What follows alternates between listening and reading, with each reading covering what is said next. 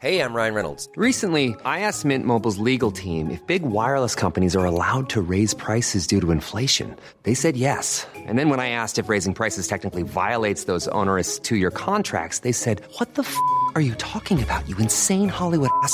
F- So to recap, we're cutting the price of Mint Unlimited from $30 a month to just $15 a month. Give it a try at mintmobile.com slash switch. $45 upfront for three months plus taxes and fees. Promo rate for new customers for limited time. Unlimited more than 40 gigabytes per month. Slows. Full terms at mintmobile.com. There's never been a faster or easier way to start your weight loss journey than with PlushCare. PlushCare accepts most insurance plans and gives you online access to board-certified physicians who can prescribe FDA-approved weight loss medications like Wigovi and Zepbound for those who qualify. Take charge of your health and speak with a board-certified physician about a weight loss plan that's right for you. Get started today at plushcare.com slash weight loss. That's plushcare.com slash weight loss. plushcare.com slash weight loss. Hey, it's Ryan Reynolds, and I'm here with Keith, co star of my upcoming film, If, only in theaters, May 17th. Do you want to tell people the big news?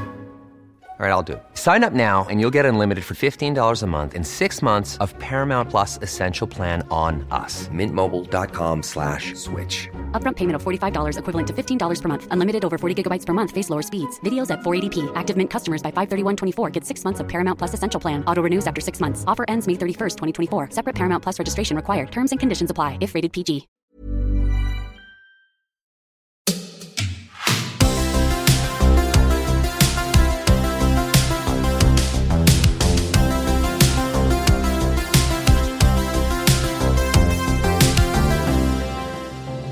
Hej och välkomna till dagens sätt av Denke och Berns.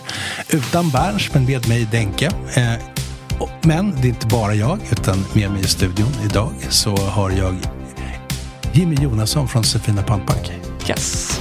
Välkommen. Tack. Och så säger jag studion, vi sitter ju faktiskt hos er på Sefina Pantbank. Då är det en jättestor studio. Men ja, välkommen till oss. Ja, det, ja, exakt. Det är faktiskt du som ska säga välkommen till mig den här gången. Fast är din podd.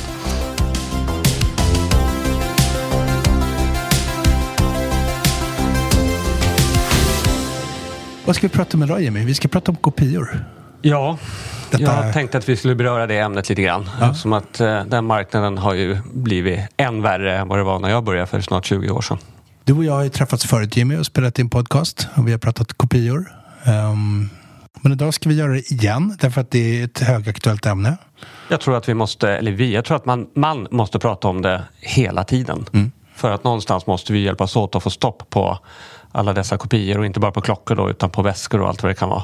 Att det kommer in och kommer ut på marknaden. Du har ju faktiskt haft en debattartikel om just kopior i Svenska Dagbladet då? Eh, ja, vi Ganska får jag lov att säga. Sefina, men jag blev ju då talesperson kanske, eller Ja. fick vara med på bild åtminstone. Bär det så kallade Eh, hundhuvudet. Ja, men det är lite svårt att få in kanske eh, debattartiklar om just bara kopior. Men då, eh, då läste vi om eh, e EUs nya direktiv eller lag som de vill få in, DSA, Digital Service Act. Som mer eller mindre handlar om att digitala plattformar måste ta ett större ansvar när det kommer till handel av kopior. Eller, och det, ja, men då skrev vi en artikel om det och då fick vi in den i Svenska Dagbladet och här sitter vi nu. Det har fått eh, jäkla spinn, vilket är jättekul. För just på klockmarknaden är, kan jag känna att det behövs göras mer. Inte bara vi som klocknördar eller vi som handlar, eh, säljer, företag, auktionsverk utan eh, farbror staten måste faktiskt se att det här är ett stort problem. Och det är mycket pengar det rör sig om. Innan vi dy- dyker vidare både i debattartikeln som var väldigt bra tycker Mm. jag. eh, Men också pr- prata mer om kopior. Så tänker jag så här, ska vi ge en liten kort bakgrund till dig bara? En liten presentation. Så att folk vet vem, vem, är. vem du är och varför. Eh, Jimmy heter jag. Och här sitter vi i Sefina Pantbelånings eh, lokaler i Stockholm. Jag började för eh, ja, vad är det, 19 år sedan började jag som pantlånare. Sen har jag haft en massa olika roller men sen 10 plus år tillbaka så är jag försäljningschef här på Sefina. Och eh, klockentusiast. Ja, du är ju riktig klocknörd. Jag är inte nörd Jo, så tillvida det- att jag det. kan På- på alla sätt. referensnummer. Det är inte negativt att vara nörd, det, tyckte jag, det, det är positivt. Men jag är nog mer entusiast. Jag har lite tappat det här med alla olika urverk och alla referensnummer till höger och vänster. Eh, dels för att det blir ganska mycket annat som vi på pantbanken ska fokusera på också när det kommer till väskor, diamanter och klockor. Så att vi har mer, kanske en bredare kompetens på fler varor. Men, nej, men klockor ligger varmt om hjärtat, det gör det. Och så fina pantbank då, eller pantbelåning. Säger man pantbank eller pantbelåning? Pantbank, företag, Pantbank. sysslar, men vi heter ju Josefina Pantbelåning. Mm. Vi säger båda också, jag har inte fått skäll av någon chef. Jag ser i er logotyp och där står det faktiskt pantbank. Mm. Vi är en pantbank. Ni är en pantbank. Punkt. Berätta lite om Sefina. För att ni har ju, det har ju varit lite förändringar för er. Ni har blivit större. Det har vi absolut blivit eh, och det har varit en fantastisk eh, resa som man säger som jag har fått vara med nu de här snart 20 åren. 1884 grundades vi, Oskar Svartling, någonstans på Söder. Pantbank, du belånar en vara, eh, vi värderar den på plats. Låt säga att du kommer in med en klocka till exempel. Vi värderar den till 100 000, det vill säga som belåningsvärde, vilket är ett litet steg under andrahandsvärdet. Mm. Du tar dina pengar, köper det du ska eller betalar den räkning du ska göra eller resa eller vad det kan vara. Sen är det upp till dig om du vill hämta tillbaka klockan mot en avgift och ränta då. Det är det som är det fina. Du behöver inte hämta tillbaka din vara om du inte vill, kan eller har råd. Men kan man, för, för mig som novis då, på det här med panta saker. Kan man, skulle man kunna lämna in, kan jag, skulle jag kunna komma till er med fyra klockor och så lämna in dem och sen så kommer vi överens om ett belåningsvärde och sen så går jag därifrån och sen så kommer jag aldrig tillbaka. Ja, det kan du göra. Ja, det, är liksom, det, du, det är så att säga inprisat. Det enkla, det enkla, ordet är väl att då har du mer eller mindre sålt det till oss. Ja. Om vi ska tala lite klarspråk här. Vad som händer sen är att då förfaller de här, det är ju fortfarande pantlån. Men du är aldrig skyldig att hämta ut dem om du inte vill för vi har ju din vara i pant. Mm. Då förfaller det till auktion eh, och där säljs den mm. till högsta bud. Är det så att det inte säljs, då tar vi tillbaka den, dina klockor då och sen så säljer vi i någon av våra butiker. Skulle klockorna säljas på auktion och det skulle bli ett bud på mer än det vi har lånat ut till dig plus ränta och avgifter, då går ju överskottet rakt till dig. Mm. Så det är inte så att vi försöker låna så lågt som möjligt för att tjäna så mycket pengar på auktion. Så funkar det inte. Vi vill låna ut så mycket som möjligt. Mm. Eh, så att du som, ett som kund ska bli nöjd men sen om du går på auktion, ja då har du fått så mycket pengar mm. som du bara kunde i stort sett. Och just därför att ni vill låna ut så mycket som möjligt på ett objekt så är det ju viktigt att objektet är äkta. Det underlättar. Vilken grym övergång, eller hur? Ja, verkligen. Ja. Det underlättar, ja. Ja, och då gäller det att akta sig för just kopior. Ja. Um, om man skulle titta på kopiemarknaden idag, för den har ju ändrats. Den ändras ju ganska snabbt. Jag skulle säga de, ja men absolut. Jag skulle säga de fem, sex senaste åren så har de objekt som vi har sett och ibland tyvärr fått in har blivit så mycket bättre. Det är så mer precision i arbetet, hantverket. Kvaliteten på kopiorna är man ska inte säga grym, men eh, jag får ändå lov att använda ordet att jag är imponerad över vad de har åstadkommit de senaste fem åren. Ja, för det är väl också ganska, det är väl, på något sätt så är det väl en logisk utveckling också. Jag tänker att, att klockor har blivit allt mer värdefullt och dyrare och dyrare. Ja. Vilket gör att, att det finns ju en, kan, alltså investeringsviljan i det kriminella projektet att tillverka kopior är väl högre nu kan jag tänka med, med tanke på att utkomsten av att tillverka jo, bra absolut, kopior. Det finns ju mer pengar att vinna. En ja. Eh, kopia för tio år sedan, vad kan den ha kostat på stranden i något medelhavsland? 25 kronor. Ja, för det är väl inte riktigt där vi är idag? Nej, långt ifrån. Långt ifrån. Om du tar, eh, vi berörde det förut någon gång, men om du tar en stål Daytona nyare modell med set box och nu pratar vi eh, fake då. Den har ju ett eh, vad ska vi säga, nypris på närmare 15-20 000. Mm. Det är ganska dyrt för något som inte är äkta. Det är jättedyrt. Jag, jag, för mig så är det lite så här gåtfullt hur man kan vilja köpa det. Men, men samtidigt... Ja, jag, men är, jag skulle säga att det är bara i syfte att lura en, an, en medmänniska, en annan person mm. och tjäna hissligt mycket pengar. Och de kopiorna som vi har sett nu den eh, kopian som jag faktiskt såg på en, eh, en sub, nya modellen som jag såg nu här i somras. Eller sprang på eh, grym. Mm. Ska, det, det, känns fel att säga att någonting fake, eh, olagligt är grymt, men herregud. Det är så svårt nu. Det där är ganska intressant. Hur ser lagrummet ut egentligen för kopior och så? Det är olagligt att sälja kopior ja. som företag i Sverige.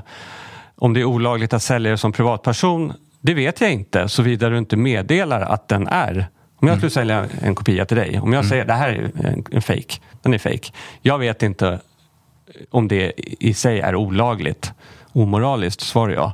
Men vi som företag eller om du öppnar en butik någonstans, du, då får du inte sälja. Det skulle jag säga är olagligt i hela världen. Även om, det skulle vara, även, om ni skulle, även om man skulle vara öppen med att det är en kopia?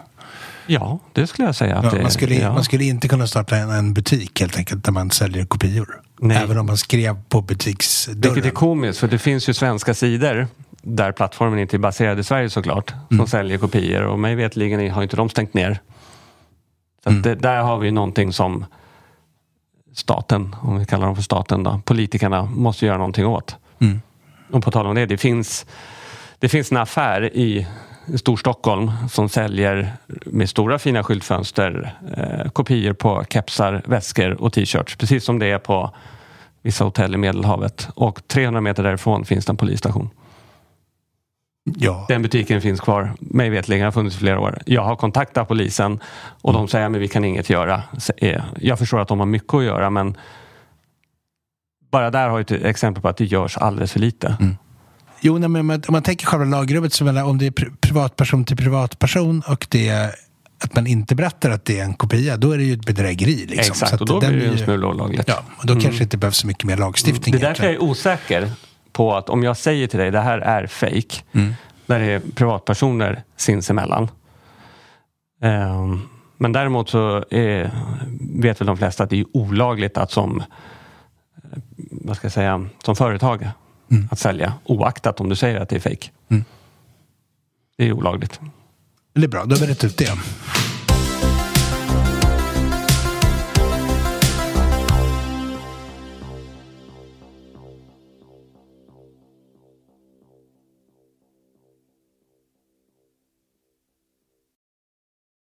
Vad skulle du säga är den... Finns det någon trend sådär i, liksom, i kop- kopiosvängen? För ni, ni möter ju ändå kopior i, i viss mån i era butiker och era, när folk lämnar in. Men finns det någon... någon, någon Ja, märkestrend så är Rolex det mest kopierade eh, klockmärket i världen. Det är ju ingen hemlighet och det blir ju bara fler och fler. Om du tar de nya klockorna som Rolex släppte här tidigare i år. Det tog det två veckor så såg jag att det fanns ko- kopior på även dem att köpa. Och det är ganska snabbt jobbat. Trenden skulle jag säga att det som folk vill ha och det som jag skulle säga tillhör den kanske exklusivare delen som dyrare väskor. Det är väl det som är trenden, det vill säga Louis Vuitton-väskor, Chanel-väskor, eh, Mont Blanc-pennor. Eh, för att inte bara klockor, men sen det hemska är om vi pratar stort kopia, alltså medicin. Mm.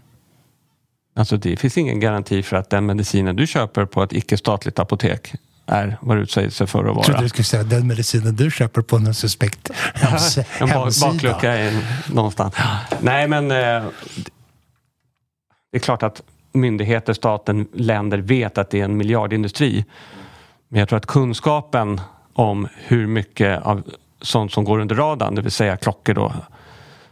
Eh, det tror jag inte de har så stor koll på. Och som jag skrev då lite, eller som jag har sagt snarare att Köper du en Daytona för, nu blir det som efterlyst här, jag berättar hur man kan begå brott.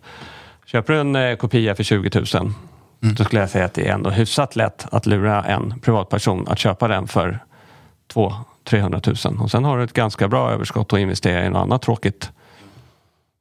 Ja, så, de, nu, nu ska jag faktiskt erkänna det. Jag, jag, eftersom jag inte handlar med klockor så mycket, mer än att jag flippar för husbehov så här, i min egen klocklåda. Så eh, måste jag ju säga att jag, de kopior som du har visat mig till exempel och, och som har sett hos andra också som är liksom mer utbildningssyfte. Det har ju varit i vissa fall väldigt, väldigt, väldigt bra saker. Som, alltså rent om man bara tänker på hur, hur liksom välgjorda de är som kopior. Jag, menar, jag är inte säker på att jag inte skulle bli lurad till exempel. Och då är jag ändå klämd på ganska mycket klockor. Ja, och det är det som är så svårt för att Speciellt nyare skulle jag säga. Ja, om du tar den nya Daytonan och den kopian som eh, jag fick se, då skiljer det 0,3 gram på vågen, bara boetten. Så de har ju mer eller mindre tyngden med sig också. En våg kan ju diffa på 0,2-0,3 gram. Om du använder två, tre olika vågar så kan ju de förmodligen visa olika. Men de har ju hittat tyngden. Sen om de har legeringen i, i guldet på deras guldklockor, det vill säga de som då gör kopior. Men det kan ju inte gemene man kolla. Jaha, är det rätt legering på den här subben Daytona eller Daydaten? Det kan man ju inte kolla. Och sen är det så att de som är riktigt duktiga då, många av lyssnarna, av era lyssnare här, de är ju pålästa och vet vilka kanaler de ska kolla på, äkta eller falskt. Men det finns ju så många mer som vill in på klockmarknaden. Och som kanske är, är lite blåögda. Det är ju någonting vi, man får tänka sig för. Hur rimligt är den här affären jag gör här och nu om man gör den privat? För skillnaden att köpa privat är att då är det garanti runt hörnet. Den personen, om han eller hon är ute efter att luras, han är ju goners när du har köpt din klocka. Däremot om vi skulle råka sälja eller om någon annan eh, företag, auktionsverk, skulle råka sälja en kopia. Ja, men då har du ju rätt och vi har ju såklart ansvar, rent lagligt och sen moraliskt ansvar att då, oj, förlåt, det här var ju tossigt. Du får dina pengar tillbaka. Vi ber om ursäkt. Och sen så i vårt fall då, om det skulle vara så, då behåller vi klockan och den lämnar aldrig de här fyra väggarna. Jag har tagit lite bilder faktiskt. Har, ni har ju dukat upp er kopiesamling. Jag vill säga att den är över tid också. Väldigt lång tid. Men det är ju så att ibland slinker det in. Vi hanterar väldigt mycket varor. Bara på auktion så skickar vi jag tror det är 80 000 artiklar om året. Och det är cirka 6 procent av, vad som, av de lånen som förfaller till auktion. Just det. Men då är det inte bara klockor. Då är det, Det är liksom... inte bara klockor. Nej, men klockor är en ganska stor del av det vi sysslar med. Dels eftersom att det har blivit så stort intresse och kunskap i Sverige. Men ehm, ja, Men hur, hur tänker du då? Som, som en, jag tänker om man ska knyta an lite till debattartikeln och det här lite större engagemanget och bredare engagemanget. Hur tänker du? Hur, hur- hur, ser du att det här påverkar branschen med att antalet kopior och mängden kopior ökar? Ja, förutom kostnader, eftersom att klockor har blivit så jäkla dyrt. Så blir det blir ganska sto- snabbt en stor förlust. Om, eh, om en, eh, om en second hand-handlare, det behöver inte vara vi, det behöver inte vara ett auktionsverk, alla vi som jobbar med klockor second hand. Skulle man ta in en då och betala sig vi tar de dyra klockorna, då, 200 000 000 kronor och så visar det sig att nej, men den är ju äkta, då är den ju värd noll. Det tar lite tid att tjäna 200 000-300 000 för att täppa igen det hålet. Och när du har gjort det, ja, då är du på break-even. Alltså då är du på ruta ett och sen ska du börja tjäna pengar igen. Vi som företag, eller ska säga, om vi eh, Sefina skulle ta in en klocka, vi överlever ju det. det alltså min oro är mera, och det är lite som EU nu med DSA här vill komma ut det är ju privatpersoner. Men tänk dig själv köpa någonting för flera hundratusen. Det har tagit en stund att spara ihop de pengarna och sen så blir du Ja, men så kommer du fram till att den här den är ju fake, det är inte värt någonting. Och du kan inte reklamera den till den privatpersonen du har köpt av. Nej. Det är väl det jag vill att vi ska tillsammans hjälpas åt att få stopp på. Och sen är, är nästa stora steg, det är väl då för myndigheter, polis, staten att få upp ögonen och göra någonting.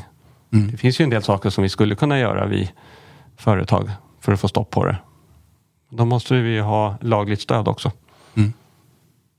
Typ som... Ha rätten att behålla varan. Om jag går in och ska sälja min klocka någonstans och så säger det företaget, Auktionsverket eller vad det nu kan vara att nej men den här är ju falsk. Då borde de ha lagligt stöd att behålla den klockan så att den aldrig någonsin kommer ut på marknaden igen. Och det får man inte göra idag va? Nej, det får man inte göra idag. Men visst funkar det så i vissa länder va? Så är det säkert. Eller? Det, Du sitter, jag, jag ska erkänna det, jag sitter och killgissar nu. ja, och jag säger att jag inte riktigt har, koll jag, på tänker, det. jag tänker mer på att tullen till exempel kan ta, om du, kommer in en, om du åker in i ett, vissa länder med fake-klocka på armen eller så, så kan tullen ta klockan och behålla den. Ja, absolut. Eh, Men där har ju en annan sak. Tullen gör ju så gott de kan och de har ju större saker att leta efter som kanske vapen och knark och allt vad det kan vara för någonting. Men jag tänker tullen så som på flygplatser där faktiskt väskor och sånt röntgas. eh, Då kan man ju, om man ser att det ligger en klocka i en väska, då skulle man ju rent krasst kunna säga, vet du vad, den här måste vi lämna in eller behålla i 24 timmar för att få den värderad. Och sen så kan man ju lite grann rimligheten den är ju inte så svår kanske att lära sig att är det rimligt att eh, den här personen har haft råd att köpa en klocka för flera hundratusen. Det är ju såklart, man åker ner och köper en klocka så har man den på armen och så bilar man igenom svenska tullen eller flygplatsen. Det är, Det är ingen som kommer kolla den klockan. Kunskapen, resurserna finns inte. Nej. Och det, och det tror jag har också att göra med vetskapen för politiker, eller ovetskapen att hur mycket pengar det faktiskt rör sig om. Har du någon uppskattning på det? Kopiamarknaden generellt, hur mycket liksom pengar som omsätts? Eh, jag för mig jag såg en siffra på varor och inte specifikt klockor. Nej. Nu blir det att jag lite killgissar. Jag för mig att det var 300 miljoner om året I Sverige? i Sverige i omlopp. Sen om alla sänds på marknaden, nej. Men man har väl uppskattat att det florerar så pass mycket varor i Sverige. 300 miljoner. En Aftonbladet-vinkling på det skulle vara att det, blir, att, att det cirkulerar kopior för en halv miljard. Åh. Nästan. Nej, men det är väldigt mycket. Det är väldigt mycket. Och det, är- och det, och, och, det är ju faktiskt så att inte bara klockor utan även annat. Vi stöter ju på kopior hela tiden. I liksom, nästan i vardagen, höll jag på att säga. Ja, nu är det valår i år. Ja, det kan det vara. Ja. Och nu tänker jag då att jag går på politikerna lite igen. Här. Tänk att du som privatperson köper en klocka för 200 000 kronor. Blir blåst. Du har alltså blivit av med 200 000 kronor. Då måste vi på något sätt få spara ihop eller snåla ihop till de pengarna igen. Det innebär att då kan du ju inte konsumera i butiker och affärer. Skattepengar, momspengar. Du kanske ställer bilen, vilket i och för sig är bra för miljön. Men du förstår vad jag menar. Det är ju 200 000 som mer eller mindre Det försvin- kommer- försvinner Så i skönt, så skattepengar. Jimmy. Du, du håller på att måla in i ett litet hörn här. är väldigt bra. Men Hur ska, lite... hur ska du landa det här? Nej, men jag måste ju nå ut till politikerna på något sätt. Och det är väl skattepengar, det gillar ju de. Ja. Och det var väl den vinklingen till alla partier nu. Ja, men alltså, det är ju pengar som går in i svart ekonomi och svart ekonomi Ja. gillar ju inte politiker. Nej. Nej, eller det gör väl inte någon av oss. Nej. Men hur, hur, vad, vad ska man liksom hålla ögonen på? Det? Hur, hur går bedrägerierna till? För vi, för vi kan ju benämna det som bedrägerier egentligen, för det är väl det som är eh, lagrummet. Ja, där vill jag vara tydlig med att hur det funkar ute på gator och torg har jag faktiskt ingen aning om. Men en vild gissning är att man annonserar klockan nå- eller väskan eller vad det nu må vara någonstans som att den vore äkta. Eh, som eh, då professionell lurendrejeriare så är man ju påläst i dels eh, hur man rör sig, hur man, eh, vad man kan om klockan men framförallt hur man lätt lurar en annan person. Och sen så görs väl affären upp i någons hem eller i värsta fall och där får man nog tänka till ute på, gat, på någon gata någonstans, i någon bil eller någonstans och där måste man ju som privatperson tänka, är det rimligt? Är det rimligt att köpa en klocka för x antal hundratusen från bakluckan i en bil? Och hur ska man, och det jag tänker där då att då ska man Det här är så kanske roligt för att jag tror att väldigt många, väldigt många klocknördar som hör det just nu tänker så här- på mig. Nej, jag tänker nog snarare så här. Jag tycker själv tänka hur många gånger har jag köpt klockor av folk i en bil? Jättemånga gånger. Men det, har ju, det har ju kanske funkat. Ja, men det har varit en jag, annan nej, men jag, jag kontext. har gjort det också, men jag har, jag har väl ändå hyfsad koll och det är säkert de här klocknördarna också. Ja, men det, det finns så många andra sätt. som... Men någonstans får man ju fråga sig själv, är det rimligt att köpa en eh, Daytona stål 300-400 000 Mm. en sen måndagkväll i en bil? Eh, Nu i dagsläget. Från någon man inte känner. Ja, eller, Eller har någon referens på överhuvudtaget. Ja. Nu, nej, det är inte rimligt idag. Det är inte det. Men ändå gör folk det. Ja, bevisligen gör de det. För att det är ju så att det, är inte, det kommer ganska många kunder till oss och till auktionsverk med klockor som inte är äkta och då blir vi, får vi lämna det tråkiga meddelandet. Sorry, den här är inte äkta. Jo, men jag har ju köpt den av en person och han sa att det var äkta och det fanns kvitto från eh, återförsäljare och allt vad det kan vara. Men, och där vill jag också lägga till att bara för att det finns ett kvitto från en auktoriserad Omega Rolex-försäljare så betyder inte det att saker är rätt. För det är inte svårt att göra kopior på kassakvitton. Det måste man förstå. Och det har vi också sett. Kopior på kassakvitton från återförsäljare.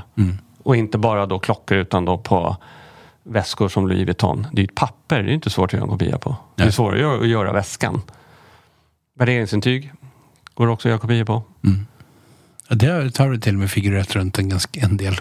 Ja, det har, ja, det har det gjort. För återigen, det är, visst, det finns ju vattenstämpel och det finns kontrollnycklar, men det, det är inte så svårt. Och det som är lite Det, läskigt, det är det, ju inget man kollar ut när man står och köper en klocka från bakluckan av en bil. är kanske inte kvittot, man är mer intresserad av klockan. Ja. Eller kvittot är mer Nej, att man mer- är lugn i magen. Att, ja, men han har ju kvitto, han, har ju, han eller hon har ju köpt den någonstans. Ja. Men det är väl det skulle jag säga är lite den nya trenden. Certifikaten att det finns falska, det har vi ju sett sedan några år tillbaka och de är riktigt bra.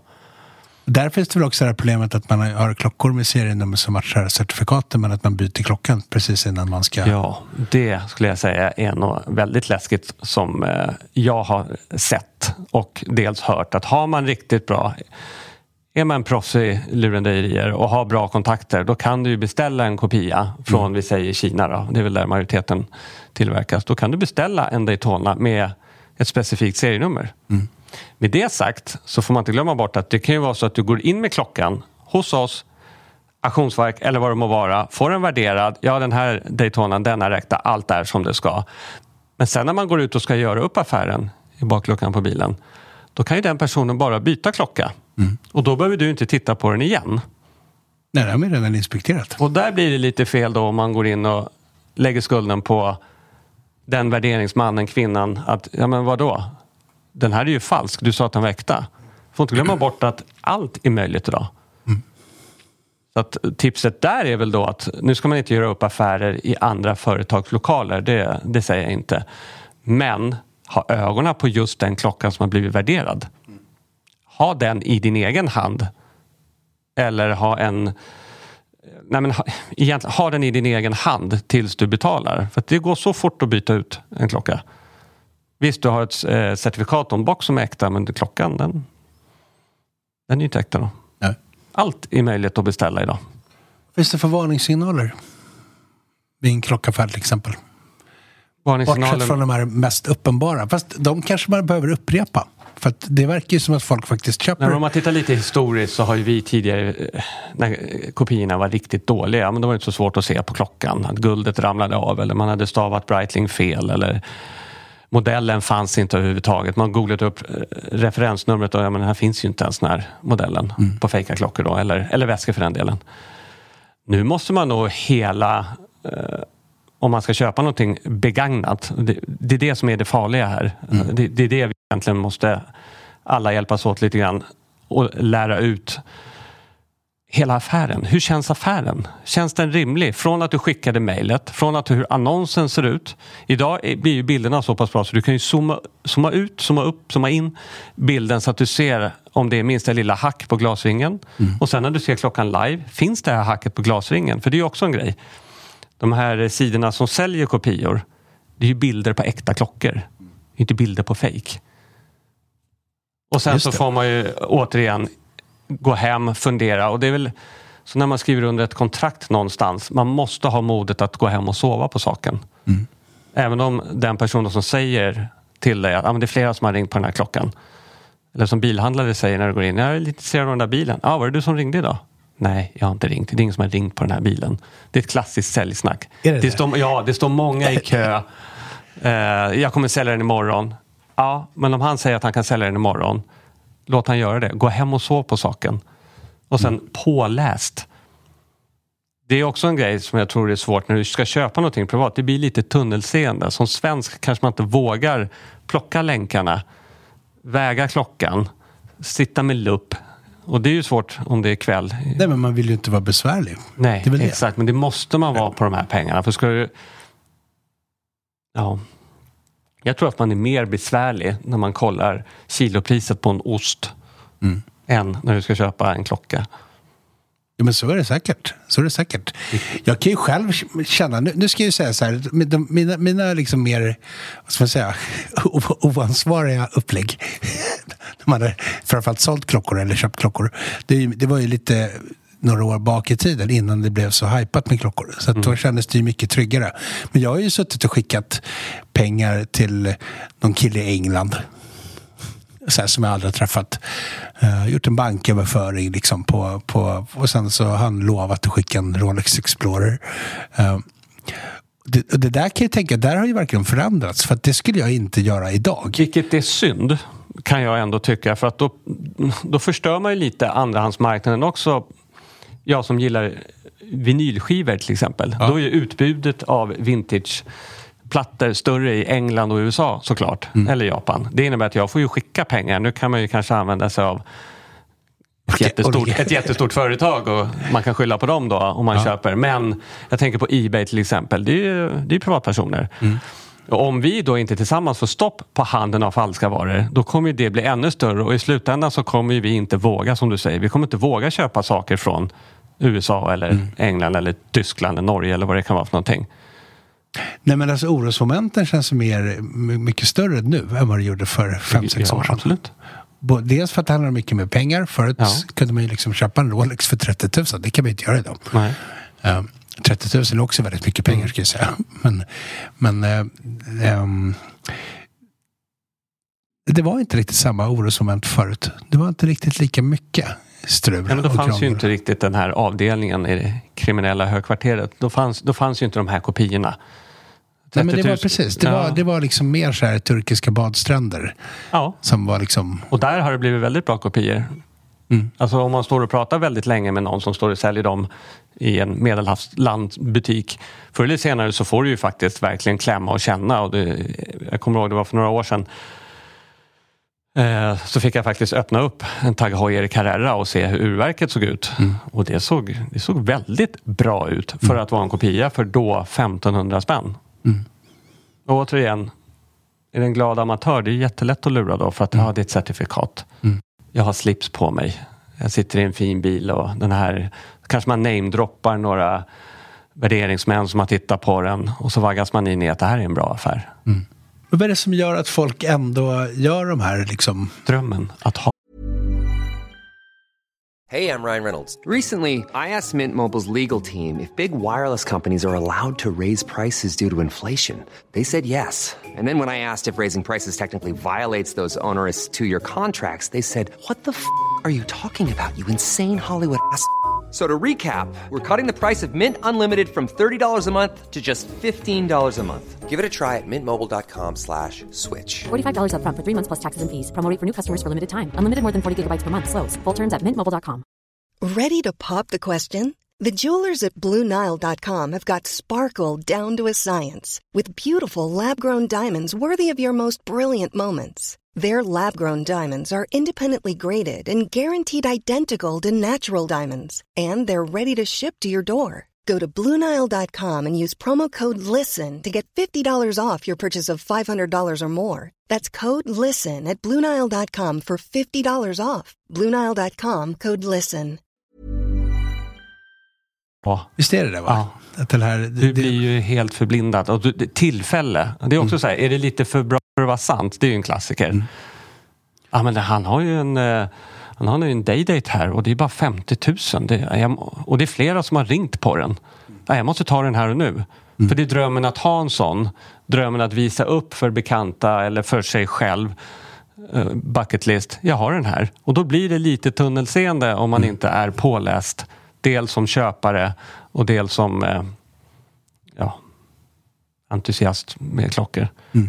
Nu säger inte jag att vi ska säga nej till hela privata marknaden. Det vill jag ju vara tydlig med. Så att företagen ska få vinning i att bara sälja klockor. Det jag säger är att sov på saken och sen second opinion. Även om du köper en klocka hos någon second dealer eller någonting som har ett lagligt ansvar eh, att ta emot en reklamation. Så ta en second opinion. Det finns ju, nu sticker jag ut hakan igen, det, alla gör fel. Även värderingsmän, kvinnor, företag gör fel. Kopiorna är så jäkla bra. Det är mycket att göra. Det slank igenom. Men ta en second opinion då och även privat. Och privat då kanske, då är det inte den första opinion är ju inte då från han som säljer utan då får du gå till två olika. Och är det så att den säljaren inte vill det då är det kanske inte rimligt att köpa den klockan. Nej, för det, det är ju min, min erfarenhet är ju också så att, att om när en seriös säljare av en klocka är ju alltid beredd att så här, låta någon ge en second opinion på klockan eller lämna in den på för en kontroll och så nu är. Ja, det är eller- klart. För du vill ju inte att personen som köper klockan av dig heller ska komma tillbaka. Du, du har Nej. blåst mig för 200 000. Det kan ju bli jättestökigt för mig som säljare om jag skulle ha missat någonting Ja, som privatperson exakt, då. Exakt. Och återigen, det är ju skillnaden om man köper exempelvis av oss. Skulle det visa sig att någonting ur verket inte stämmer, eller att någon del av länken inte är äkta. Men då har du ju laglig rätt att komma tillbaka och så säger vi ja, men du får dina pengar tillbaka, det här var inte bra. Och sen så de kopior som du har sett här idag, de lämnar ju inte De lämnar ju inte oss. Vi har ju dem som utbildningsmaterial. Mm. Dyrt sådant i vissa fall, men väldigt lärorikt. Och det är väl det vi med debattartikeln här då mer vill få ut. Att vi måste hjälpas åt. Nu vet jag inte om DSA kommer bli någonting där som att det finns ju många plattformar som har mycket pengar att förlora. Och det här med fria ordet och allt vad det kan vara för någonting. Men det är de facto olagligt att hålla på med kopior.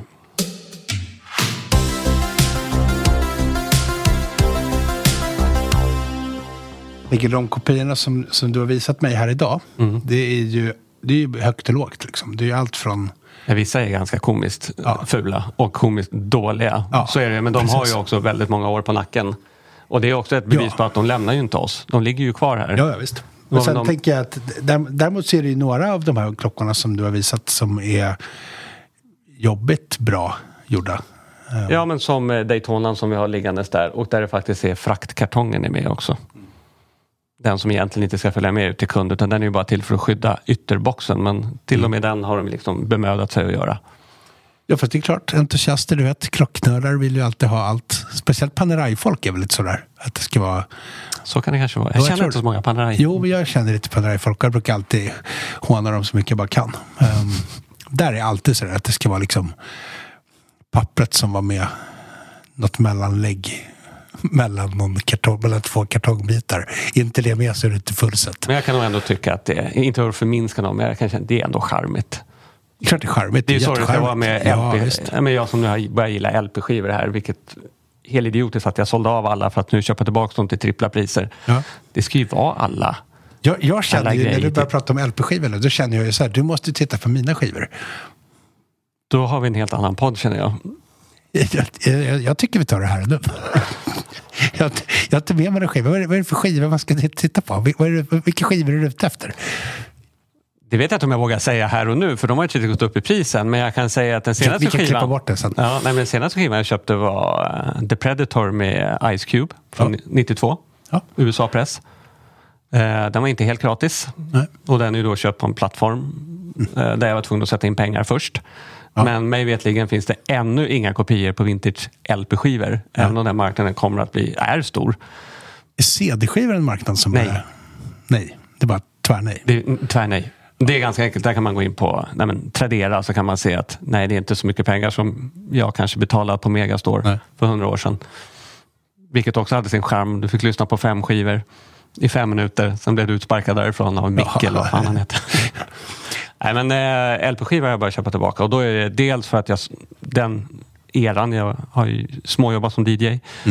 Eh, men sen är det mycket bättre ljud i en LP-skiva än vad det är på någonting annat. Det här är så jävla roligt. End of discussion. Så är det bara. det är mycket bättre ljud på en LP-skiva. Då pratar jag inte knaster utan du får en helt annan dynamik i bas och allt vad det kan vara. Ja. Om du har rätt utrustning. Är det sant att ryska stridsvagnshörlurar var väldigt poppis för olika DJs på 90-talet för att det var så bra, de var så bra på diskanten? Det är mycket möjligt, men det kan hända att jag har tre stycken pansarvagnshjälmar hemma från svenska. Där de hade, jag kommer inte ihåg om det var Sennheiser eller vad de hade i, men grymt bra ljud. Det blir varmt att ha en pansarvagnshjälm på sig. Men otroligt bra ljud i de hjälmarna. Jag har två stycken hemma. Det är coolt ju. Det är skitcoolt. Tycker jag i alla fall. Ingen annan tycker det, men jag tycker det. Sidospår. Ja, det kan man ju lugnt säga. Mm. Om man tänker på ett scenario där man har faktiskt kommit på i efterhand att man har blivit lurad vid ett köp Mm. med privatperson eller med... Vad gör man liksom? För att jag menar, om man, vad, vad, du var ju lite inne på det förut, vad som händer om man skulle, om det skulle befäla Väldigt bra fråga. Det, det första som jag tänker på är att det är ju polisanmäla att du har blivit lurad. Att det är ett bedrägeri. Men samtidigt kan det vara så att motparten kan vara så inte hade en aning om att det var en kopia som hen sålde.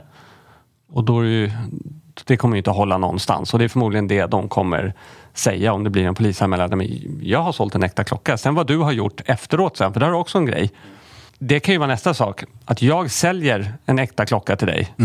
Du beställer en kopia med samma serienummer, byter ut, polisanmäler mig för att jag har sålt en kopia medan du har kvar den äkta. Just det. Någonting som ploppar upp nu egentligen, att det kan ju vara nästa scenario. Ja, men då kommer ju liksom, precis. Men vad du ska göra som privatperson om du blivit lurad. Det jag tycker är ett. be att få klockan... Eh, det här är också svårt, be att få klockan värderad för jag vet att värderingsmän värderar inte skriftligt falska klockor och jag kan väl förstå det på ett sätt men samtidigt hur ska vi då kunna sprida hur de nya generationen Rolex-kopior ser ut och vad man ska passa sig för. Där har man nästan ett eget avsnitt. Du tänker med värdering, tänk, alltså på en, hur tänker du då? Jag, Alltså jag- Det jag tänker är att det är nästan till omöjligt idag att Nej, men jag få... tänker jag tänker mest Eller, på- vä- Värdering är fel. Fel. Värdering är fel för det finns ingen värde i en falsk klocka. Det, värdering är fel. Däremot så skulle man ju kanske vilja ha ett intyg på att den här klockan är inte äkta. De här delarna, det här är Just det, det. som gör att den Precis. inte är äkta. Det skulle jag nog nästan tycka att eh, fler borde jobba med. Mm. Och det är också för att skydda sig själva i slutändan. Gör ni sånt? Vi får inte skriva värderingsintyg och ta betalt för det. Nej. Utan Nej, vi är ju en pantmark. liksom, men gör, gör kata- katalogiserar ni och vad ska man säga, liksom, strukturerar ni upp informationen som ni internt, har? ja, Ja. gör vi det. Då har vi ju, eftersom att det är utbildningsmaterial. Mm. Och sen nu, sen nå- några år tillbaka så försöker vi hålla event här för externa eh, partners. Eh, sitter här och nu och försöker berätta vad vi tittar på. Mm. Eh, men den här marknaden går ju så pass fort. Mm. Så att det vi kan prata om nu, de kopiorna vi har på bordet här, det är ju, de är ju gamla egentligen. Det har ju kommit en ny generation klockor. Och det jag menar är att då måste ju kanske alla vara lite på tå och viljan och hjälpa till att förmedla till åtminstone privatpersoner. Det här ska ni tänka på. Nu finns det jättemycket privatpersoner och kanske inte så mycket svenskar då som, gör, eh, som har Youtube-kanaler. Och de är jättebra att gå in och titta på om du ska göra ett köp. Vi använder oss av dem också. Gå in och titta hur de jämför det här med vikt eller hur om du tar nya Patek Nautilus, den kopian, hur urtavlan ser ut där. De här små, små vad ska jag säga, fyrkanterna, kuberna på kopian så är de fortfarande lite spetsiga och lite i ofokus. Det är svårt att förklara eh, så här i en podd kanske men kontra en äkta mer kantigare och, där rutorna eller vad jag ska säga då, kuberna är lite bredare. Men det är den nya kopian på Nautilus och den är ute på Youtube. Men det borde vara mer sånt. Det finns mycket duktiga människor i Sverige. Det borde vara mer eh, personer, företag som hjälps åt att gå ut och förklarar. Hur, hur gör ni då för att skydda er mot kopior? För ni, ni konfronteras ju ändå med det regelbundet. Och hur, hur liksom, hur, i, i, Egentligen det som jag har sagt att vi... eh, men jag tänker i en praktisk butikssituation. ja, så, praktiskt betyder... Ja, men, för det är ändå där det, är liksom där det händer. Ja, men vi har ju olika checklistor som man, eh, på exempelvis klockor eller väskor. Då. Om du tar, nu ska vi inte prata väskor, men jag vill ändå få med att där, där tittar vi på sådana små detaljer som sömmarna, mönstret. Eh, och så är det även med klockor. Vi tittar ju på, man kan säga att man börjar uppifrån, man tittar på glaset. Hur ser glaset ut? Om du tar på en Breitling så ska det ju vara det här UV-glaset är ju fel benämning men det ska ju vara lite, det florerar lite lila när du håll, håller det under en lampa. Hur ser det ut? Finns det överhuvudtaget på just den modellen du har? Sen kan man titta på urtavlan. Hur ser zonerna ut? Hur ser visarna ut? Det som de fortfarande har svårt med, de som gör kopiorna då, det är den översta delen på visaraxeln. Det vill säga oftast är det sekundvisan, då, själva mittendelen där. Den är lite skrovlig. Men den ska ju vara helt blank. Nypolerat krom mer eller mindre. Det har de inte lyckats med riktigt än. Och sen eh, tittar vi ner på hur ser hornen ut, hur ser kronan ut? Ehm, hur ser hela boetten? Eh, sen lite enkla saker, man kan slå in referensnumret. På nätet finns modellen överhuvudtaget. Förr var det så att eh, då kom det in Daydate i stål. Mig veterligen finns ju inte det, de finns ju bara i ädelmetall. Men det har de ändrat nu och där när vi kommer in på metallerna där kan man ju titta på, är det rätt färg på guldet? Om du tittar på de tidigare falska guld-Rolex så var de kanske lite mer, vad ska jag säga, kissgula. Kontra Rolex egen legering som kanske är lite mer åt Hamilton har vi i Sverige, det blir, nästan lite rosé, men någonstans där mittemellan. De var lite för gula. Men det har de börjat lyckas med nu. Men sånt kollar vi. Vikten kan man ju kolla.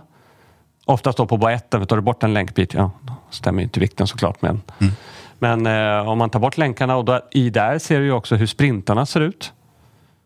Har du en guld-Rolex då är sprintarna i guld. Visst, man kan byta ut det till stål för att, om man nu tycker det är kul att ta av länken hela tiden. Eh, hur ser serienumret ut inne på själva sargen om du tar en Rolex då? Är, det, är det lasrat eller är det svarvat så man ser ut som att det är en liten borr som har gått och gjort siffror och bokstäver? Eh, vi öppnar ju inte klockorna. Och där skulle jag nog säga tyvärr, vi kan och vi vet vad vi ska leta efter. Men det är ganska vanskligt att öppna en klocka för det, det räcker med att en sån liten partikeldamm eller whatever Mm, ramlar ner i urverket. Precis. Så blir det jättedyrt för oss. Och sen att packningen hamnar rätt. Det är en ganska tunn och liten packning. Är en äldre klocka då är den torkat. Då ska den ju bytas ut. Vi har ju inte sådana packningar. Nej. Så vi får ju gå på det. Ja, det blir en annan typ av åtagande om man ska börja Ja, men det blir det. öppna. Vi får ju mer titta här, vad ska jag säga, mer okulärt utan att öppna. Då. Men det finns ganska mycket att titta på som de inte har lyckats med än. Är länkarna vassa till exempel? Eh, om man tittar på låset eh, på de nyare Rolex-klockorna där själva Rolex-kronan, loggan på låset som du egentligen använder med nageln för att öppna upp låset. Den ska ju vara snyggt ditlimmad. Men på kopiorna så är den ju mer eller mindre lödd. Och tittar man på underkanten där, återigen svårt nu när jag sitter och viftar med händerna här, men där ser man att, de har, att den är ditlödd. Men då pratar vi, du måste sitta med luppen. Eh, Men allt det här går att hitta mer eller mindre på nätet. Det, det är Vi ganska... ser om vi kan hitta några bra kanaler för, som man kan länka till. Ja. Faktiskt. För det, Ja. jag tror att det, det skulle nog vara rätt intressant. Bara Ja. liksom i rent utbildningssyfte. Och, Ja. Ja, men det kan hur- vara lämpligt att lägga ut. Eh, Och är det så att man inte har en dator nära nu i hängmattan så kan man ju sen bara googla skillnad Daytona, det kan man göra. real fake och vi så får du upp inte posta länkar, man kan googla själv. Man kan googla själv. Googla gott folk. det är så skönt faktiskt Mm. att liksom kunna lägga över den. Nej, men vi har eh, checklister och sen så är det ju så att vi bollar ju alltid med varandra. Ja. Så är det. Det är aldrig en som värderar en klocka. Nej, men hur får ni in en falsk klocka då? då? Jo, men ibland så är det en slipad person som står på andra sidan. Och som jag pratade tidigare, klockan kanske är fem i sex. Man vill bara gå hem. Det kan vara en person som inte vet att de har en falsk klocka men som har god resumé hos oss. Och det finns mycket olika scenarier och sen är det mänskligt att fela. Och det är väl något vi kanske ska beröra också, att vi är ju mer öppna med att här blev det fel, oj oj. Och så går ju mejlen då internt att, se upp för det här. Och sen så sitter jag här eller någon av mina andra kollegor sitter i andra forum och berättar att den här nya generationen Rolex eller Omega ska ni passa er för. För, det är, väl, för det, är väl, det är väl just det som är lösningen också kan jag tänka. Att faktiskt ut, utbilda och vara lite transparent och lära sig. Och liksom kunna berätta hur... Ja, det är ju vad vi kan göra. Sen Ja. nästa steg som jag sa, det är ju vad politiker måste göra i form av myndigheter och kontroller och lagstöd. Som jag sa, Mm. det kanske, man kanske ska kunna säga att den här klockan är inte äkta. Jag kommer att behålla den och skicka den för vidare utredning. Är det vad den viktigaste, skulle det vara den viktigaste förändringen som ni skulle behöva, känner du? Att ni skulle kunna Branschen behålla? skulle jag säga, som branschen? jobbar med klockor eller som jobbar med second hand oavsett. För att det, oavsett om du har köpt en fake för 15-10 tusen, du vill ju inte förlora de pengarna. Nej. Och om du då går och lämnar in den och så säger någon att Nej, men den här kommer jag behålla. Det är olagligt att hålla på med det här. Det. kommer ju den handeln mer eller mindre, inte försvinna, men mer halveras. Och ju Mm. Ja, det, mer borde, vi... det känns ju som en rimlig utveckling. Ja, men då är det inget skulle- kul att köpa in en låda falska klockor Nej. när någon annan tar dem och så får jag inte tillbaka det jag har gett för dem. Ja, precis. precis. Så det tror jag skulle vara ett sätt. Och sen är det redan vid gränsen där försöka stoppa på något sätt. Om det ändå tar en person som har bilen full med olagligheter, har personen en klocka på sig, ta den också. Lämna in för värdering. Nej, den är fake. Ja, men då får inte du ha den. Bort. Det är ett ganska stort kliv, men vi som eh, glada amatörer eller nördar eller vi som jobbar med klockor, vi kan ju bara informera om vad vi ser och hjälpa de nya som vill in i den här fantastiska klockvärlden att är din affär du ska göra rimlig? Be någon annan titta också.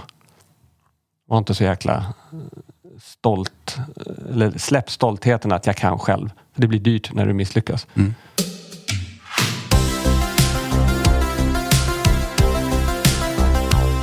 Hur, hur mycket samverkar ni och jobbar med andra? Med, liksom, hur mycket jobbar ni med? Jobbar ni med någonting med myndigheter och med, med liksom så, De som eh, vakar, bestämmer över oss är ju Länsstyrelsen. Ja. Och de har ju även då onekligen andra aktörer som Mm. håller på. Jag ska inte säga att vi... Jag skulle säga så här, vi skulle absolut kunna påbörja ett större samarbete med att få stopp på det här. Men det är samma sak där, de har inte resurser. Mm. Titta nu när det var covid, då hade ju Länsstyrelsen väldigt mycket med att gå ut och räkna folk på uteserveringar. Mm. Det jag säger är att de skulle behöva ha en egen avdelning då med pengar, tillsätta pengar och jag, jag tror, där är det nog svårt. Man kan ju ålägga det på polisen också, men där vet vi allihopa att de gör ett fantastiskt jobb men det finns inte resurser. Ja. Eh, så där är vi nog ganska långt. Det kommer falla tillbaka till tullen då möjligtvis och där vet vi också att vi har ganska mycket gräns. Du behöver inte åka bil till Sverige för att köra in saker. Du kan ju ta båt från ett annat land och köra in. Så den är ju svår. Så första steget blir ju vi privatpersoner eller vi företag som jobbar med klockor att liksom hjälpas åt. Informera varandra. Men nej, jag, nej, tyvärr så jobbar vi inte aktivt med någon myndighet för att vi, det är svårt att få ett samarbete med de som inte har tid. Ja, nej, det Så går är- så är det tyvärr. det- Så är det ju, Mm. Verk, verkligen. Men en annan, samverkan då, liksom, finns det, har ni, finns det någon sån branschorganisation? Som- Falska klockor? Nej. Nej, nej men jag vet inte. Nej, Alltså- men branschorganisation så som i Pantbanken finns ju. Ja. Det finns ju Pantbanksföreningen. Ja. Där jobbar man ju aktivt med sånt här. Det vill säga att... Men lite det jag var ute efter. Ja, ja, ja, men jag fattar. Nej, men med att varna varandra. Mm. Och där är det ju så att våra konkurrenter, om vi går på, eh, eller om vi ser en kopia eh, som kommer in till oss, ja, men då blir det ju varningsmail till våra konkurrenter. Just det. Alltså den fina vänskapen har vi ju. Eh, och, och, men där är det mer vi klocknördar. De har ju väldigt bra klockvärderare också, liksom vi har. Och då mer att nej, men nej, de här ska inte florera någonstans. Och sen vet vi att om vi nekar en kund, den här är inte äkta, då kommer den kunden försöka Personen ska jag säga, inte kund, utan personen. Den kommer försöka tills han eller hon lyckas. För om de har köpt en klocka för 20 000 och får belånaren 60 000 Just det. är ganska många timmar de kan lägga ner för att tjäna de här pengarna. Ja, men verkligen. verkligen. Så när det kommer till branschen så som pantbanker så skulle jag säga det är klart man kan alltid göra mer. Så är det ju. Men där finns en branschorganisation, ja det gör det. Men där har man ju faktiskt också det du var inne på där med att, att, att personer som försöker sälja en kopia eller stampa en kopia eller vad man ska säga kommer ju försöka tills det lyckas. Ja det är klart, för de ligger ju ute med pengar. Och där har, du, där har du ju faktiskt hela huvudargumentet för att ni ska kunna behålla en kopia. Mm. För då, kan man, då, då är den borta från marknaden. Liksom.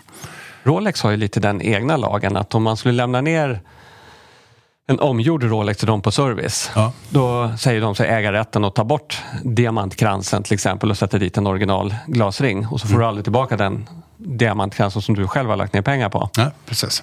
De har ju någon form av egen lag där. Ja. Men det, det är många klocktillverkare som har egna varianter på Mm. allt möjligt.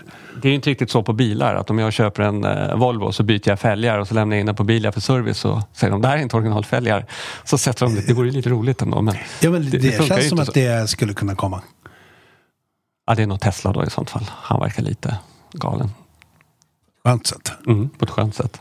Men det är, lite, men det är också lite det där, hela den attityden kring sin egen produkt är lite speciell. Alltså. Men Mm. det blir ju också väldigt... eh, det känns inte som att den Rolex, eh, om vi tar Rolex nu, eller Omega eller Breitling, om jag skulle äga en sån, den är ju inte riktigt min. nej, eller hur? Eller Utan hur? jag bara förvaltar den lite fint.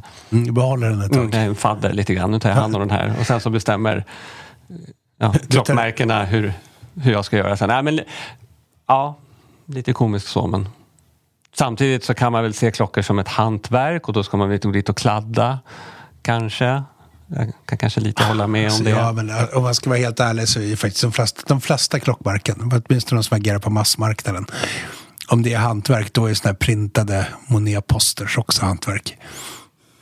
Mm, jag, försökte, jag försökte säga något fint här. Tog det, bort det för det, direkt, för det, men- det, är, det är massproduktion. Det ska vi inte... Det är en miljon klockor om året som Rolex gör. Ja, det, det, ska, det ska vi inte leka till. men man får ju tänka, nu är det elakt, man får tänka lite historik också, att det är anrikt och hej och hå, upp och ner. Absolut, absolut. Vi har kört på den här Heidelberg-printen i, i 60 år.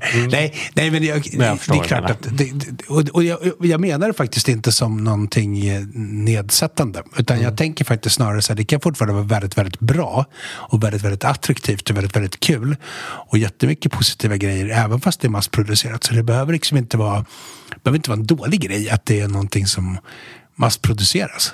Men det är okej att vara transparent med att det massproduceras. Tycker jag. Så. Mm. Eller? Nej, jag håller med. Jag är mer tillbaka på original. Men jag är ju 70-talist också. Då Ja. det, allt ska vara original. Den gamla Volvo jag kör, det finns ingenting utbytt på den annat än delar som har gått sönder. Men där är jag likadan. Jag gillar också, jag är också 70-talist. Jag, Mm. jag älskar också när det är liksom... Eh, jag, jag, jag kan inte ens ha... På en klocka till exempel. Byta armband. Nej. Jag kan byta armband, men jag, jag, jag, jag är ingen Jag är stor... inte konsekvent här känner jag överhuvudtaget. För jag har ju kanske bytt armband på en bara för att spara armbandet. Ja. Nu har jag ju inte den klockan kvar. Men eh, jag är inte konsekvent känner jag. Volvon är jag konsekvent. Men jag är, jag är ingen stor kund hos Hirsch till exempel. Även fast Hirsch gör jättebra band om du ska namedroppa någon bandtillverkare. Just för att jag känner så här, nej alltså, det ska inte vara Hirschband på en... Men där är också, nej. Men det är väl också någonting som är lite, eller nytt ska jag inte säga. Frågan är hur många som köper klockor idag som faktiskt använder dem. Eller som lägger dem på hyllan som Så- investering. Ja, så kan det vara, absolut. Det är ju inte absolut. bra för Hirsch då. Även om de gör väldigt bra grejer. Ja. Men det är, nog, det är nog också en, jag ska inte säga trend, men Mm. ett nytt sätt att äga klockor. Men det här med investering, att det, är det liksom inte, det, inte det lite grann den här allmän, allmän investeringstrenden? Att det Det finns är det, och nu faller vi tillbaka dit. Det är Ja. det som är det farliga. Många tror sig kunna göra ett bra klipp Ja. och är oaktsamma i den privata affären Ja. med den luriga skurken på andra sidan.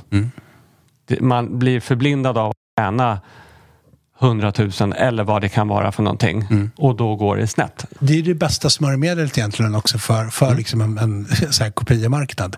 Just det här att det finns möjlighet att göra klipp. Liksom att man kan göra snabba pengar ganska enkelt. Det är en varningsfras eh, för oss internt. Det är när en kund kommer in med en jättefin klocka och säger jag behöver bara och så kanske de bara behöver låna 10% av vad vi erbjuder. Det är en liten varningsklocka för då kanske du inte behöver lämna in just den. Nu kanske du bara har den varan att lämna in till oss. Men det är, en, eh, det är en fras man ska passa sig lite för. Ja, det är lite Och det som vi också, det som jag glömde nämna, det som vi också, man får ju tala med kunden. Det vill säga om kunden kommer in och ska lämna in ett föremål och är det då dyrt, ja då vet de ju allt om den varan. Om det nu är en eller vad det kan vara för någonting, men en specifik klocka då, då vet de ju vad är det De vill ju gärna berätta vad det är för urverk. Hur har de, hur har de köpt klockan? Har de, Jag menar, de riktiga proffsen blir ju erbjudna att köpa en Daytona inte köpa den begagnad utan blivit erbjuden. Vill de gärna förmedla det och vara lite extra viktig då kanske. Eh, kommer in en person och lämnar in en vara och inte har en susning om vad de lämnar in. Likväl, och det kan man då dra, dra parallell till om du ska köpa återigen privat eller hos någon annan. Eh, fråga personen om vad det är du köper, även om du vet det själv. Men har, har den personen koll? Jag har fått den av en kompis. Eller jag har köpt den på den här den här plattformen eller gamla, vad heter de? Gula tidningen eller? Kommer inte ihåg vad den hette. Gula tidningen. Gula tidningen. Jag köpte den i Gula tidningen. Det är ju inte legit för någonting. Bra tidning för övrigt. Mycket text. Ja, nu fick ju så här flashbacks till barndomen. Gula tidningen. Och då är det inte ens bilder. Och då där köpte man ju hejvilt. Radannonser.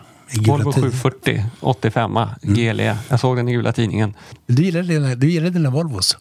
Jag eh, kör Volvo, inte Saab. Nu, de gick ju i konken. Kan, du, har två, du har två Volvo-frågor. Vi kan ju avsluta med det. Två, två helt så här irrelevanta egentligen i sammanhanget Volvo-frågor.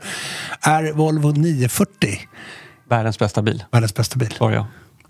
945 LT eh, 98, den sista modellen tror jag. Ja. Världens bästa bil. Eh, Om ja, en slöturbo, drift, drift på vänster bakhjul, men eh, vilken bil. det, det är så va? Så är det. Volvo V70, den som kom innan man bytte karossen till den här lite semmelkarossen. Den fortfarande, fortfarande burkig, den som ser ut som en 850. Menar du T-gul kaross? Nej, det var Ja. 850. Och Ja, men v, v, när när man bytte namn på, på 850 till V70 ja, och så kör man det några år. ja, vad är det den som heter N i slutet? Jag har faktiskt haft en sån. Är, det, är, det, är det den sista riktiga Volvon? Nej, det är den jag har. Jag har en V70 från 2015. Den sista fyrkantiga. Sen kom ju V90 med den sneda bakluckan. Ja, då har man ju förstört allting. Ja. Det är den sista riktiga sosse-containern eller vad sa man? Det så? Ja. Eh, Och jag kommer aldrig göra mig av med den. den är, du kan packa allt. Sista Volvo-frågan då. Eh, jag fick ungefär år 2000 fick jag erbjudande om att köpa en Volvo 240 GLT 93, sista årsmodellen. Som hade gått 1500 mil och stått i garage. Jag fick köpa den för 20 000 kronor. Du gjorde det hoppas jag. Nej, jag köpte den inte. Men det är dumt av mig. Om den var mörkröd eller maronröd. Den var röd. Ja, Var den. Det var ganska dumt. Det var dumt. För det, det är ett av de få bilköpen jag kan ångra. Bra säten i den. Tjocka, Ja. fina. Eh, dåtiden ganska snabb motor faktiskt. Ja. Men om man då sänkte den lite grann så blev det ju riktigt häftigt. Men jag, alltså, jag är inte så påläst kanske men 150 om den har gått under 5000 mil. Säkert. Ser, det är inte bara Och Rolex-klockor. då får du lite klassisk blårök från Ja. eh, avgasröret så det luktar lite gott i garaget. Ja. Får se när någon kommer in med en kopia på en 240. Bra klockor också i de bilarna som satt i mitt av mittkonsolen, höll säga, i mitten av instrumentpanelen. Fyrkantiga, tydliga. Gick aldrig sönder. Nej. Det var det sista som gick sönder om vi ska avsluta med klockor då.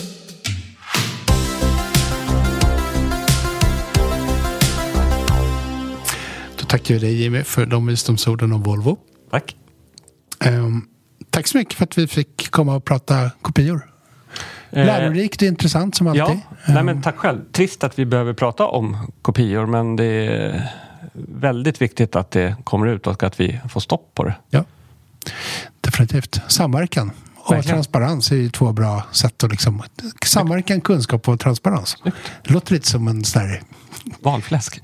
Nej. valfläsk. Nej, låter, jag känner mig mer som sån här, du vet att det råder rön-program på tv. från 80-talet.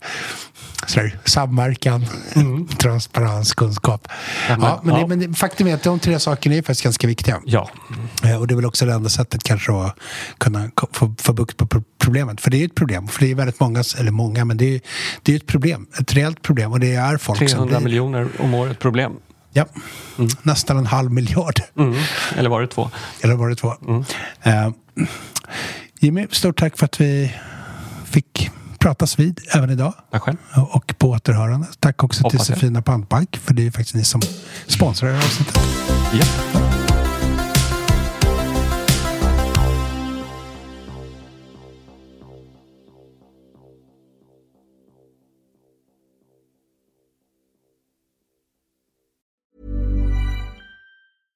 Mom deserves the best, and there's no better place to shop for Mother's Day than Whole Foods Market. They're your destination for unbeatable savings, from premium gifts to show-stopping flowers and irresistible desserts. Start by saving 33% with Prime on all body care and candles. Then get a 15-stem bunch of tulips for just $9.99 each with Prime. Round out Mom's menu with festive rosé, irresistible berry chantilly cake, and more special treats. Come celebrate Mother's Day at Whole Foods Market. Hi, I'm Daniel, founder of Pretty Litter. Cats and cat owners deserve better than any old fashioned litter. That's why I teamed up with scientists and veterinarians to create Pretty Litter. Its innovative crystal formula has superior odor control and weighs up to 80% less than clay litter. Pretty Litter even monitors health by changing colors to help detect early signs of potential illness. It's the world's smartest kitty litter. Go to prettylitter.com and use code ACAST for 20% off your first order and a free cat toy. Terms and conditions apply. See site for details. Mom deserves the best, and there's no better place to shop for Mother's Day than Whole Foods Market. They're your destination for unbeatable savings, from premium gifts to show-stopping flowers and irresistible desserts. Start by saving 33% with Prime on all body care and candles. Then get a 15-stem bunch of tulips for just $9.99 each with Prime. Round out Mom's menu with festive rosé, irresistible berry chantilly cake, and more special treats. Come celebrate Mother's Day at Whole Foods Market.